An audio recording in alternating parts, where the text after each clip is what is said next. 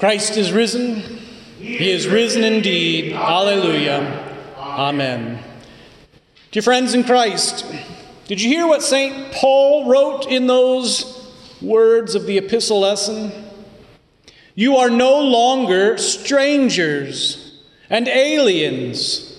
You are fellow citizens. You are a holy temple in the Lord. You are being made the dwelling place of God and members of the household of God, being built up on the foundation of the apostles with the cornerstone of Christ. It is this reality that we focus on this evening as we celebrate St. Philip and St. James. But it seems kind of like an odd thing to celebrate today, doesn't it? A strange reality indeed. After all, we are isolated. And as a result of our isolation, we feel like we are strangers. And maybe we are. All the pews are empty, with one pastor sitting over here and the vicar sitting over there. We really are separated. For some of us, maybe it's nothing new. Maybe even when we gather together with groups of people, in this building, maybe even, we still feel like an outsider. What's that person's name again? Who's that sitting in my pew and why are they there? Did you see what that person is wearing? Maybe we're not strangers with everyone here in this building, but we gather together in our own little peer group, our own little clique, and we gossip about the other people. We kept a distance from those people who sit on the left side of the sanctuary while we sit on the right. We gossip. We examine. We judge those around us. Even before all this nonsense started, we kept people at a distance so that we could examine them, judge them, talk about them, while keeping our own shortcomings and weaknesses and sin inside and away from them. And strangely enough, now, as we are stuck at home, separated from our cliques, separated from the strangers that we used to watch on the other side of the sanctuary. Now, it's more difficult for us to hide our own sin, isn't it? Because it's always there. It shows itself more clearly now, doesn't it? You know this because there have been times in the last few days and weeks where you've wished that you were a little bit more isolated from the people who are in your own home with you. You wish that they were strangers and aliens, at least living down the street, so that you didn't have to put up with them anymore.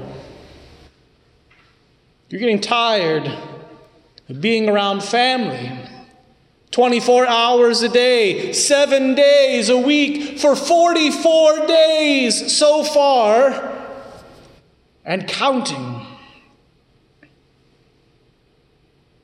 Your husband's socks on the floor really grind your gears now, don't they? Your wife's choice of easy listening music during the day makes your ears ring with rage. And the kids, teaching them, keeping them focused, burning off their energy in a positive way. Boy, that gets old, doesn't it? And then, Just when you think you have a moment to yourself because you've barricaded yourself into the closet, the phone rings. And it's your mom wanting to chat at you like a cat lady for an hour because she's stir crazy also. All these things really get on your nerves. And so, even more so than before, our sinful nature wants to be strangers with the people we visit with. We wish we were strangers, far away from the people that we're stuck with. We wish we could go back to our lives, isolated and separated.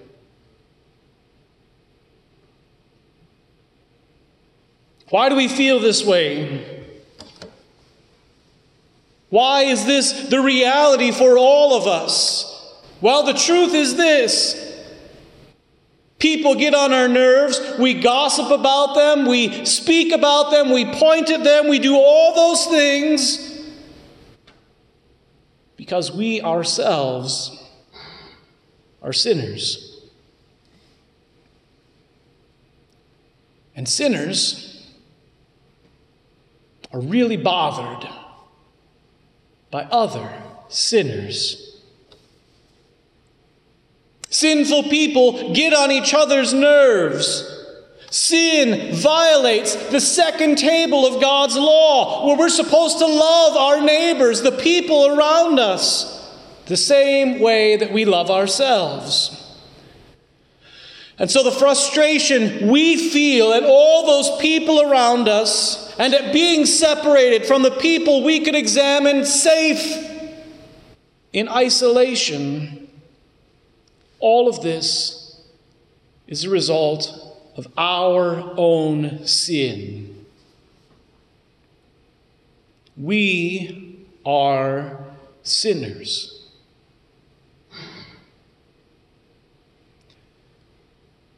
Now, here's the real problem sinners don't just separate themselves from each other, sinners also become separated from God.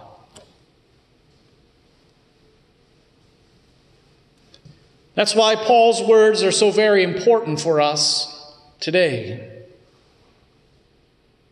Hear it again. You are no longer strangers and aliens, but are fellow citizens with the saints and members of the household of God Paul says, Your sin no longer separates you from God. Why? Because it's been forgiven. How? By the Lord Jesus Christ's work of salvation carried out on the cross and the empty tomb. In those actions, your sin, which had made you a stranger from God and from all the saints on earth, died on the cross with Jesus.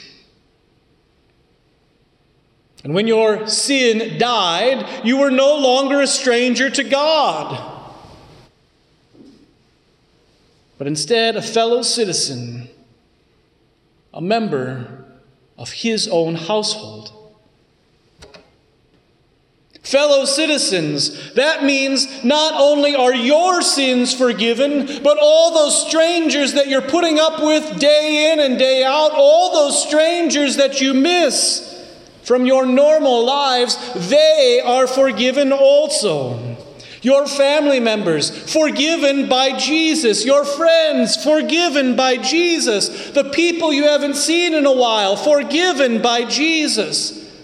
The people you used to gossip about, forgiven by Jesus. The people who annoy you, forgiven by Jesus. Even the politicians make you so angry at their seeming foolishness, forgiven by Jesus.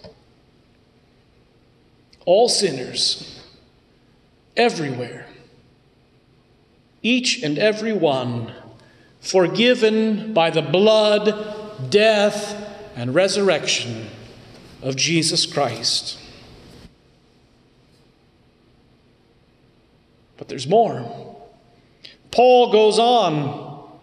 You are built on the foundation of the apostles and the prophets, Christ Jesus Himself being the cornerstone, in whom the entire structure, being joined together, grows into a holy temple in the Lord. Now, finally, at this point in the sermon, we can hear about Philip and James and the other apostles, as well as all pastors of the church. Philip and James went out to preach God's word. They visited the sick, the weary, the angry, the socially distanced people of the world, and they preached a message of forgiveness of sins through Jesus Christ. They boldly told of that message to all who would hear. And by that preaching and teaching, the church was built up person by person, family by family, not upon them or their works or their own selves, but instead built upon the cornerstone of Jesus, the author and perfecter of the faith. The church, a group of people who acknowledge their own sinful selfishness and the forgiveness of other people's sinful selfishness.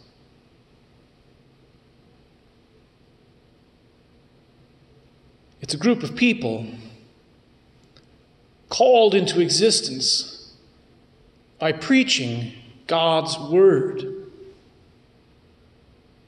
Wherever God's word is preached and taught in its truth and purity, there the Holy Spirit is at work, calling, gathering, enlightening, and sanctifying the entire church on earth, keeping it with Jesus Christ our Lord. What does that mean? Keeping it with forgiveness, keeping it with the one who is patient, keeping it with the one who stopped you being a stranger from God and instead a part of the household of God.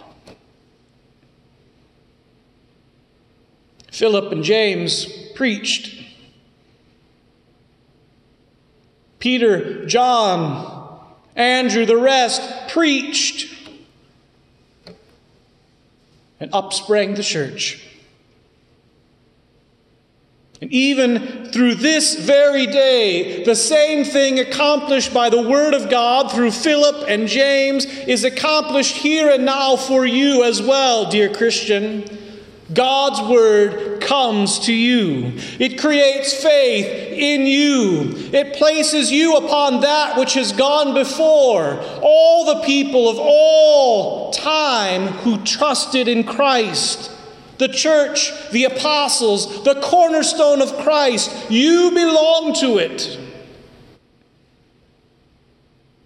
The Holy Spirit dwells within you. Your sins are all forgiven. You know what that means? It means now you're free. Free to be patient with those others you live with. Free to love the people who sit on the wrong side of the sanctuary the way that Jesus loved them and gave himself up for them. You're free to love your neighbor. Free to love the guy down the street the person who irritates you at work, your family, your friends, your mom.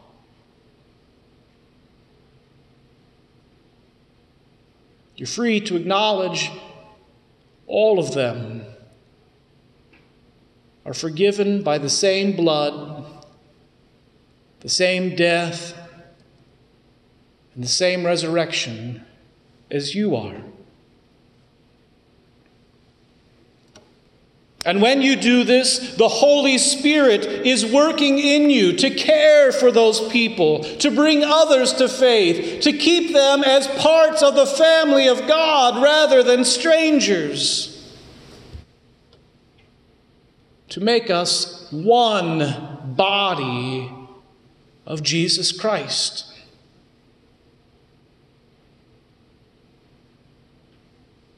So, hear Paul's words again.